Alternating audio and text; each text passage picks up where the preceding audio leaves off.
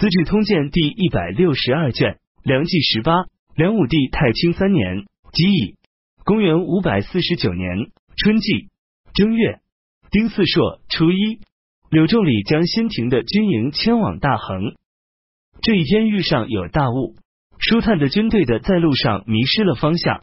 等他们到达清塘的时候，已经过了半夜。军营外围扎下的栅栏还没来得及合拢，侯景就已经望见。他迅速率领精锐部队前来攻打。韦灿派军主郑义进行迎击，又命令刘书印带着乘船的部队从后面截击。刘书印心里害怕，不敢前进。正义于是遭到了失败。侯景乘胜攻进韦灿的军营。韦灿身边的下属都拉韦灿躲避贼兵，韦灿一动不动，大声命令子弟奋力战斗。最后，他与儿子维尼以及三个弟弟韦柱、维景、维构，还有堂弟维昂一起战死了。同时死去的亲戚共有几百人。战斗开始时，柳仲礼正在吃饭，他扔下筷子，穿上盔甲，与他的一百来名下属骑马赶去救援。在清塘和侯景展开激战，将侯景的部队打得大败，斩敌人首级数百，敌人淹死在秦淮河的达一千多人。柳仲礼的硕眼看就要扎到喉颈，正在这时，叛贼将领之伯仁从后面挥刀砍中柳仲礼的肩膀，柳仲礼骑的马陷入泥淖里，贼兵的长矛集中向他刺去，幸好骑兵将领郭山石赶上去救援。柳仲礼才得免一死。见到柳仲礼身受重伤，会稽人会为他吸吮伤口止血，所以柳仲礼最后没有死去。从此，侯景不敢再渡河到南岸，柳仲礼也失去了原来的气势，不再提要和对方交战了。少林王萧伦重新聚集逃散的士兵，与东扬州刺史林成功、萧大连。新干公萧大成等人一起从东边赶到了。庚申初四，他们在大恒的南面排列起营垒，也推举柳仲礼为大都督。萧大连是萧大林的弟弟。梁朝朝廷内外都因为侯景造成的祸患而责怪朱毅，朱毅愤恨、惭愧，渐渐发病。庚申初四去世。以往的制度规定，尚书官不能作为追封。梁武帝对朱毅的死感到痛惜，特地追封他为尚书右仆射。甲子初八，梁朝乡东王的嫡长子萧方等以及王僧辩的部队赶到。戊辰十二日，梁朝封山侯萧正表带领北徐州军民投降了东魏。东魏徐州刺史高归彦派一部队赶到北徐州。高归彦是高欢的同族弟弟。己巳十三日。梁朝的皇太子搬到永福省居住。高州刺史李谦氏、天门太守樊文角率领一万多名援兵赶到城下。朝廷与援军之间的书信往来已经中断很久。有一位叫杨彻儿的人出了一个主意，按照这一主意做了一只纸鸢，在上面系上长绳，将敕令写在里头，顺风放出去，希望他能到达援军中的任何坤一支部队里。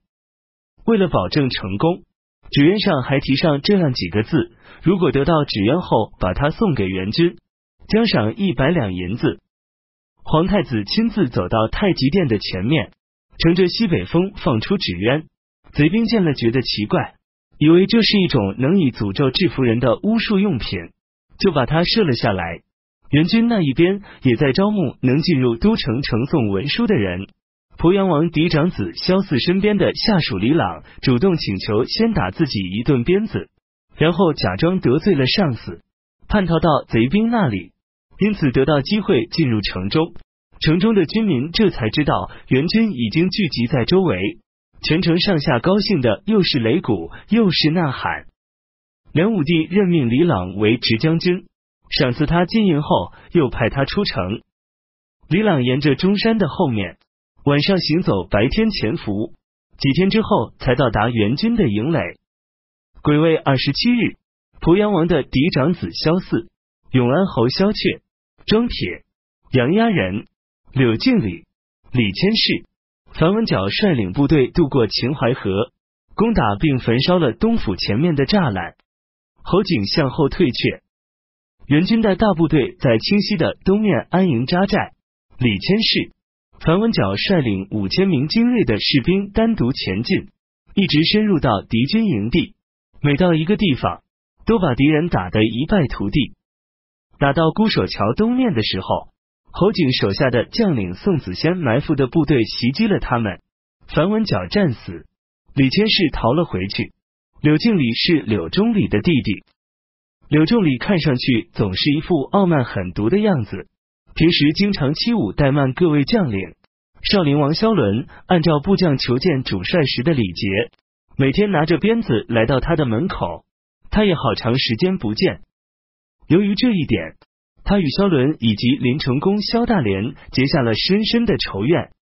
萧大连又和永安侯萧却有矛盾，这些部队之间互相猜疑，给对方设置障碍，都没有打仗的心思。援军刚到的时候，健康的老百姓纷纷扶老携幼出来迎接。可是部队刚刚渡过秦淮河，就放纵将士们抢劫掠夺，老百姓们因此都感到失望。叛贼里面一些人原来打算响应官军，听到这一情况之后，也停止了自己的行动。王显贵率领寿阳军民投降了东魏。南梁林贺王的继室。吴郡人顾野王拉起队伍讨伐侯景。二月己丑坤初三，顾野王率部队赶到了京城。当初台城关闭城门的时候，公卿们将粮食问题记挂在自己的心上，男的、女的、尊贵的、低贱的都出来背米，一共得到四十万斛粮食，同时还收集了各个府地贮藏的钱和博达五十万亿。他们全都集中在德阳堂，但是他们并没有储备柴禾、牲口、草料以及鱼盐。到了此时，只好拆除尚书省的建筑做木柴，拿掉殿席，磨碎了以后喂马。殿席用光了，又把米饭喂马。士兵们没有肉吃之后，有的人都煮甲衣上的皮革，烤老鼠，捕捉鸟雀来吃。皇室的厨房里有一种干的海苔，味道又酸又咸，不得已拿出来分给战士。军人们在皇宫与各省的办公地点之间杀马，煮的马肉中还夹杂着人肉，吃的人无不得病。侯景的部队也很饥饿，四处搜寻掠夺，没有取得什么收获。东府城里有不少大米，可以供应部队整整一年。可是去那里的路被援军切断了。在这种情况下，侯景又听说荆州的部队将要赶到，心里非常害怕。王伟对他说：“现在看来，台城不可能迅速攻克，对方的援军力量日益强大，而我们的部队缺少粮食。如果我们假装向他们求和的话，可以缓解他们逼近的势头。东城的大米足够让我们吃一年。”趁着求和的时候，把大米运进石头城，援军一定不敢行动。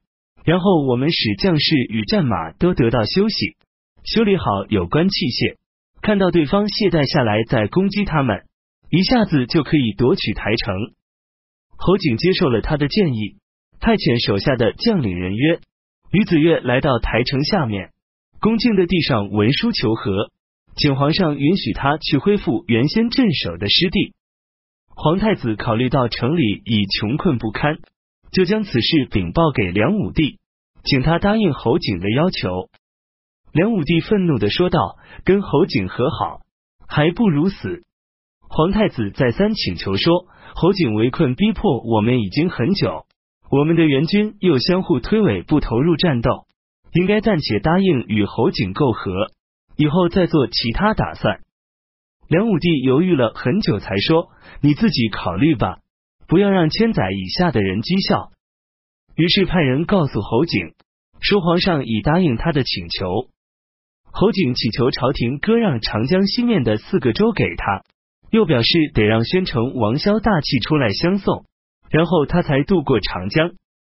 中领军傅齐态度坚决的争辩说：“哪有叛贼兴兵包围宫殿？”而我们转过头来跟他们媾和的道理，侯景现在的这一行动是想让援军撤走而已。戎狄侯景人面兽心，绝对不能相信。况且宣城王是皇上的直系后裔，地位重要，国家的命运维系在他的身上，怎么可以叫他去当人质？梁武帝于是便任命萧大器的弟弟石成公萧大款为侍中，派他去侯景部做人质。